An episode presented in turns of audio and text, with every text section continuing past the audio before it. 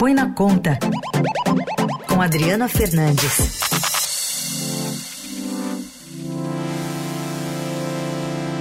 Tudo bem, Adri? Bom dia. Bom dia, Carol. Bom dia, Raíssa. Boa sexta-feira a todos. Bom dia. Vem aí a PEC dos precatórios, ou pelo menos que vai liberar o pagamento deles, Adri? Carol, a PEC dos precatórios ela foi considerada parte foi considerada inconstitucional quando o, ela foi aprovada no governo Bolsonaro provocou o que a gente sabe uma bola de neve porque é, por essa PEC o governo ficou pagou a cada ano uma parcela só fez um limite para pagar os precatórios, que são ah, dívidas que o governo tem com sentenças judiciais que já foram ah, decididas, já passaram ah, pela, ju pela justiça. O que acontece agora é que o Supremo Tribunal Federal está Uh, terminando o julgamento, mas já formou um julgamento virtual, já formou maioria, é, considerando constitucional esse, essa espécie de pedalada é, nos precatórios que é,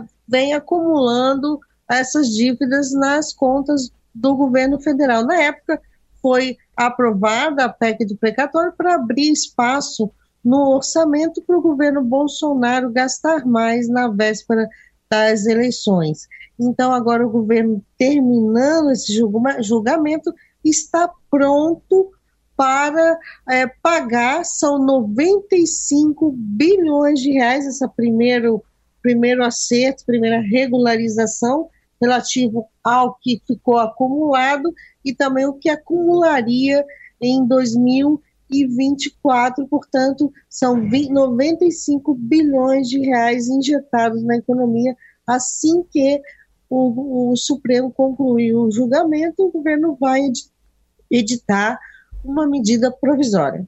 É, para lembrar isso aí tudo, vem lá da, da PEC do calote, então, do governo Bolsonaro. Essa PEC foi apelidada Heisen PEC do calote, porque no entendimento daqueles que são detentores de pregatórios, como pessoas físicas, é, empresas, é todo quem entrou na justiça ganhou uma causa, né? É, ficou com, com essa com esse não, não pôde receber essa, o, o, precatório se tiver na lista daqueles que foram é, prorrogados. Por isso, há o nome PEC dos precatórios, lembrando que é, todo esse imbróglio apareceu quando o, a Justiça, o Poder Judiciário, entregou, na época, uma fatura de 80 bilhões de reais no, no, em, 2000 pra, em 2021 para o governo federal de precatórios. O ministro, então, ministro da, da Economia, Paulo Guedes, disse que estava vindo um meteoro, não sei se você vai lembrar, ele chamou de meteoro essa conta bilionária, e aí começou, mas o governo queria fazer o Auxílio Brasil, que era o programa social do governo que substituiu na época o Bolsa Família.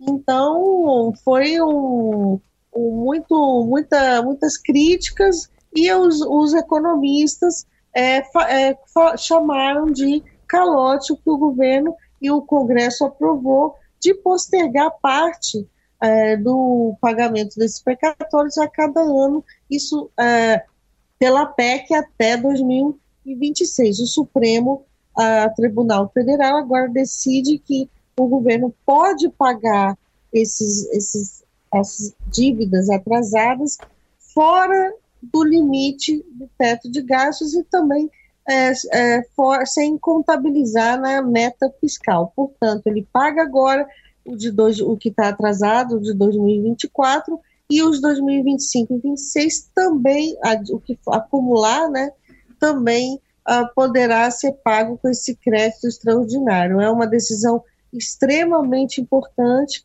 porque esse embrolho em torno do, da PEC dos precatórios foi um dos episódios, um dos capítulos mais polêmicos recentes da política econômica brasileira. Adri, pensando num panorama aí dessa semana, nessa pauta fiscal que a gente estava de olho com diversas questões aí em Brasília, que saldo você faz eh, em relação ao que o governo pretendia, o que conseguiu?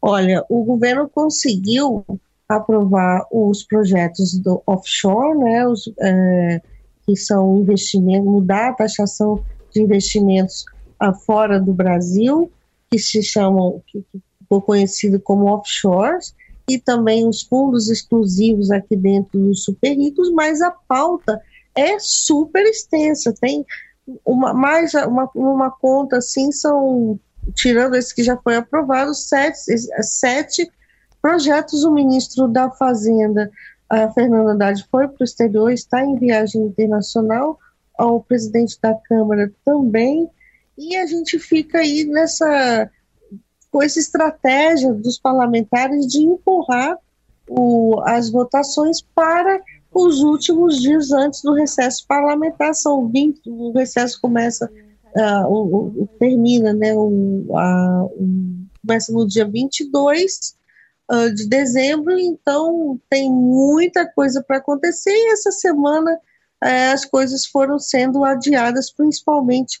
a votação da Lei de Diretrizes Orçamentárias, que, a LDO, do ano que vem. Por que, que essa lei é importante? Ela é uma lei que vai definir o como o orçamento será feito.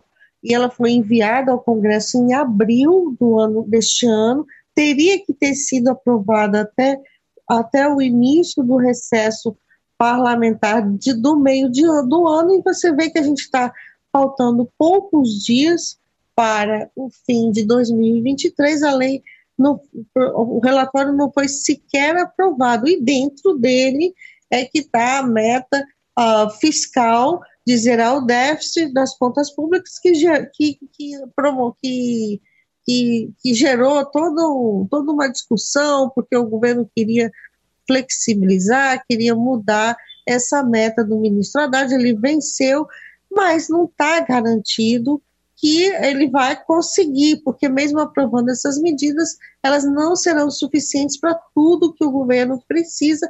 É uma batalha é, muito grande e o que acende a luz agora, Carol, já que você perguntou sobre essa semana, uhum. é, são essas ideias criativas uhum. que o governo começou a ter para as contas públicas. A mais recente é criar um programa é, de poupança para os, os jovens uhum. é, permanecerem no ensino médio, mas fazendo aí uma coisa, tirando esses gastos do teto.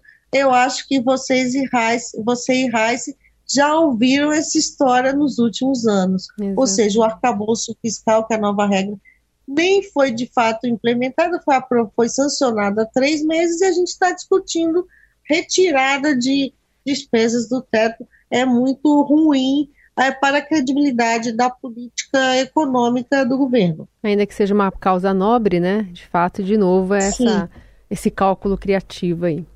Esse programa é, é um programa que ele, ele, ele faz uma poupança para o jovem que está no ensino médio, onde a evasão, a evasão escolar é altíssima, né, no primeiro, segundo e terceiro ano, e é, essa poupança é, essa, essa, discussão veio lá da campanha, do, de projetos que estavam uh, no, no, Congresso Nacional, a própria, é, na então presidenciável Simone Tebet a, é, trouxe essa, essa proposta e foi encampada pelo, pelo presidente Lula, mas a questão é que é tudo feito assim nas coxas, estão discutindo primeiro dinheiro, primeiro a quebra da regra, e não o, a qualidade do programa, o foco do programa.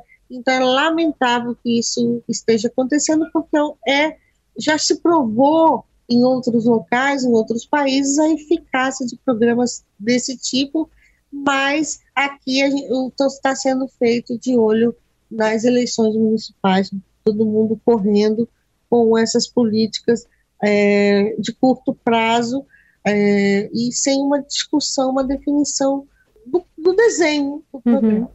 Muito bem. Adriana Fernandes, conosco também na segunda-feira, pautando os assuntos econômicos da semana que vem aqui no Jornal Dourado. Obrigada, Adri. Ah, obrigada. Bom fim de semana para você, o Heisen, todos que estão aqui na Eldorado